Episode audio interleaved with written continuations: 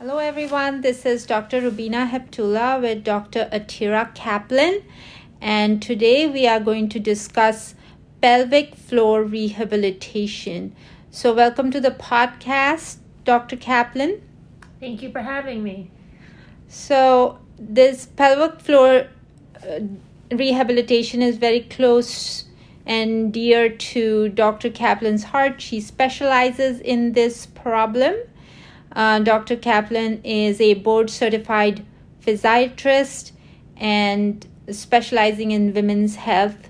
So, tell us a little bit about what is physiatry and how uh, it differs from a physical therapist. Uh, so, a physiatrist is a doctor who went to medical school and then did residency in the field of physical medicine and rehabilitation. And as physiatrists, we specialize in disorders of muscles and nerves, as well as focus on the function of patients and how we can help them improve their function no matter what condition or what problem they're having. Um, so in uh, the general residency, uh, we learn about the um, muscles and nerves uh, throughout the body, and then in fellowship, we specialize on a specific area. So in my fellowship in women's health rehabilitation, I uh, specialized in learning uh, more about uh, the muscles and nerves in the pelvic floor and what problems we can get from these um, and what we can do for these problems.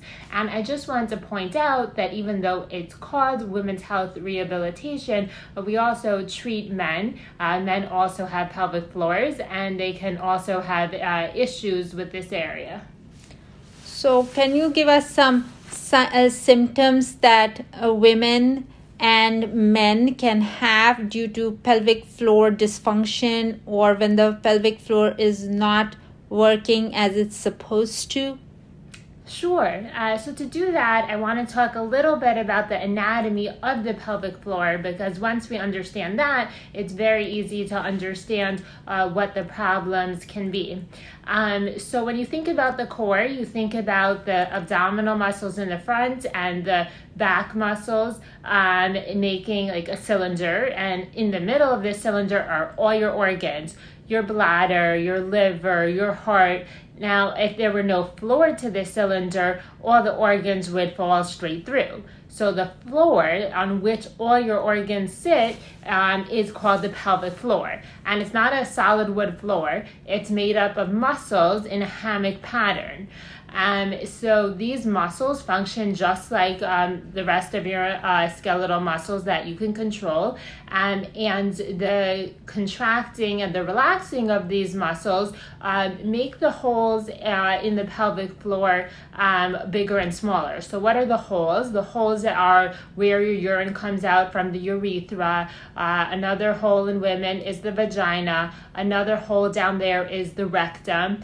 Um, and if you ever thought about how um, you uh, poop doesn't just go out of the anus all the time, you know, you control it. Well, you're controlling using these pelvic floor muscles. When these muscles relax, uh, the stool is able to go out. When these muscles contract, uh, you keep it in. Um, so the, these muscles um, and uh, serve a very important function, and they have to be working optimally for them to carry out their function. So, for example, um, if these muscles are weak and they're not controlling the opening of the urethra perfectly, um, then you can start um, uh, leaking urine. Um, if these muscles are very tight um, and they are uh, contracting when they shouldn't be around the anus, then you can get constipation. Um, these muscles can also um, contract uh, when you don't want them to. Just like if you have a back muscle spasm and you it's contracting and it's very painful. Same thing happens if these pelvic floor muscles are contracting. You can have pain in the pelvic area, um, and a lot of people experience this uh, during intercourse um, if they have. Um, uh, if they have tightness in those muscles, then they can have pain that is very good to know. Uh, do these disorders only happen in older individuals or can this happen in youth? can you give us some idea about the age distribution of pelvic floor pro- problems? So this can, can and does happen at any age. Um, a lot of uh, women have um, problems of leaking urine after they have children. Um, carrying um, the fetus for a long time stretches out all these muscles, and they're not um, in the optimal uh, positions. Um, and also, I see a lot of women who are trying to have uh, sex for the first time and discover that they either can't or they have too much pain with it. Um, so it definitely happens uh, with the you know younger adults, and it definitely also happens with older adults. Um, especially as women have less estrogen, um, as uh, they go through menopause, um, all the muscles get um, uh, thinner, and uh, we definitely see this in um, older age as well. So, uh, what are some of the uh, things that people do that make, besides pregnancy, that can predispose them to having more pelvic floor dysfunction? Uh, so anything that's increasing the pressure on the pelvic floor.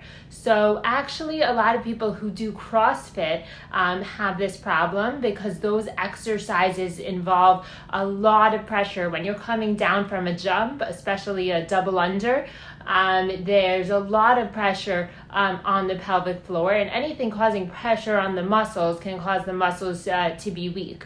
Um, so uh, when you're exercising, you want to make sure that you are trying to pull your pelvic floor muscles up rather than increasing the pressure on it. So think about that the next time you're doing crunches, um, the next time that you're jumping, um, that you want to actually be contracting your pelvic floor muscles up um, uh, when you're doing exercises that would be putting pressure on the pelvic floor. So, uh, can anybody get a pelvic floor evaluation? Um, yes, so for women, we do the evaluation typically uh, through the vagina, and for men, we typically uh, do it through the anus. Is the uh, examination painful? Um, I mean, it could be uncomfortable just because of the area, but it shouldn't be painful. So, uh, you recommend that if patients have these symptoms like leaking urine or when they cough they uh, they have leakage of urine anything that increases their abdominal pressure that they should come in to have an evaluation with a physiatrist who has training for this condition right?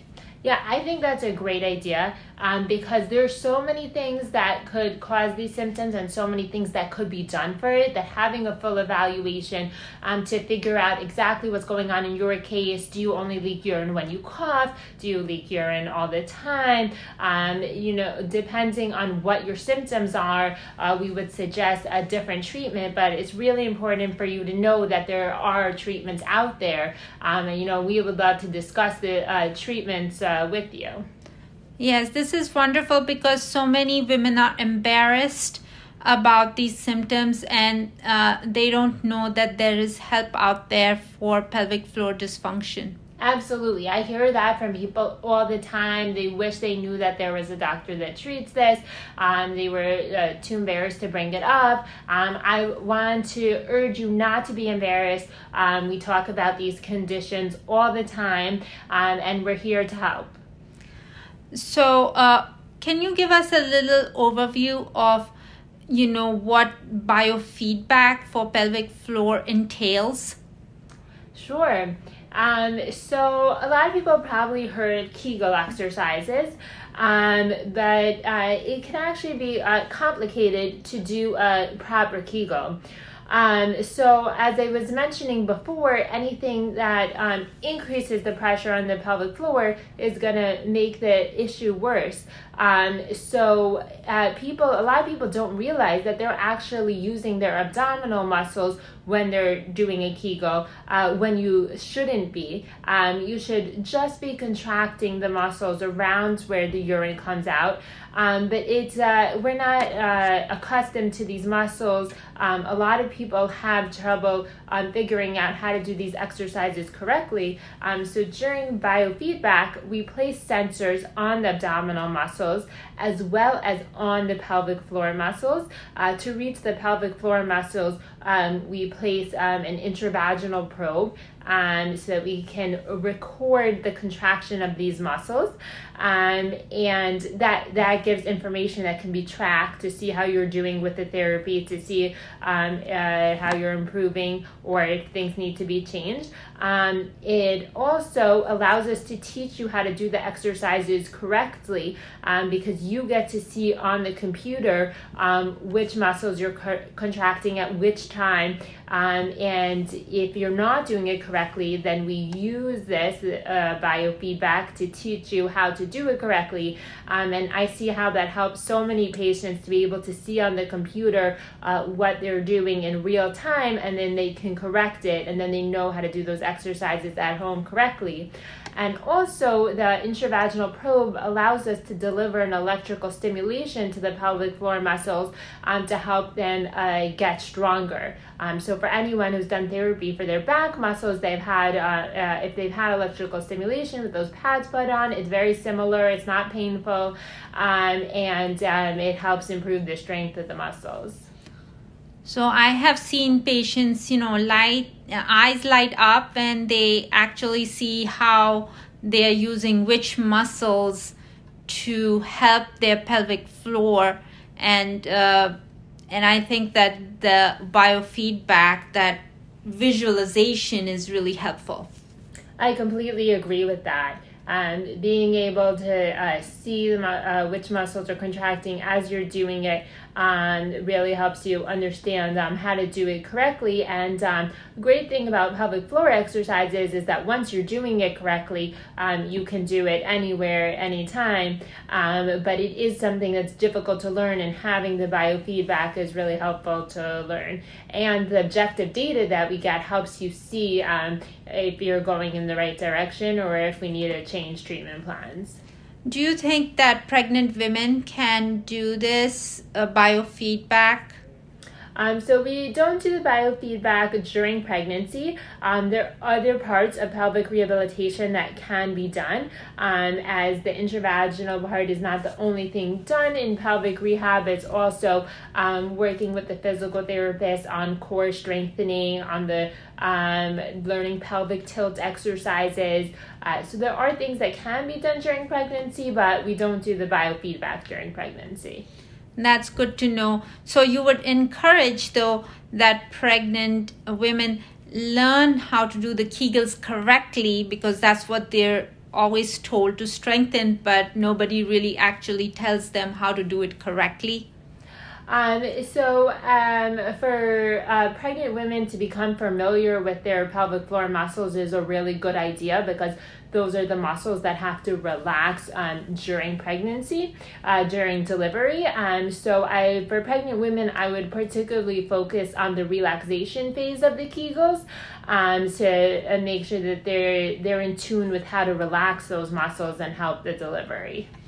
That's very uh, informative, and I think that both men and women can benefit from pelvic floor strengthening exercises and that this should be part of everybody's regular physical exercising routine, right?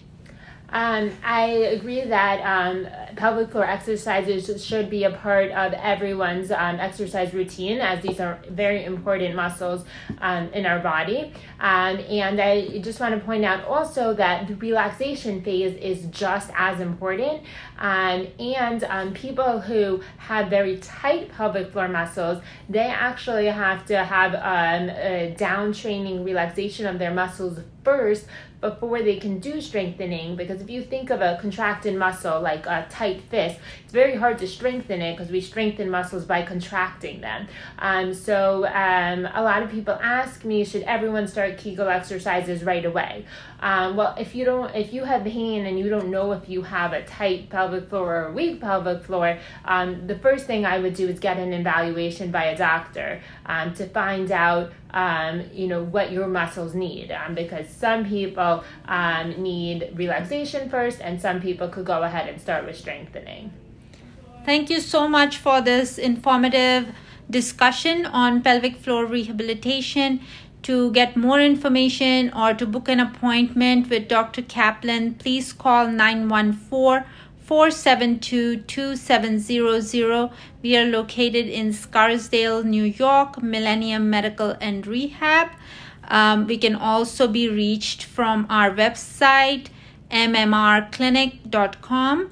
Uh, thank you so much for joining us, and I hope you will continue to uh, download and uh, listen to our podcast. There is a lot of information on many disorders related to musculoskeletal system um, on our um, uh, Buzzsprout and Spotify. Thank you so much. Have a great day.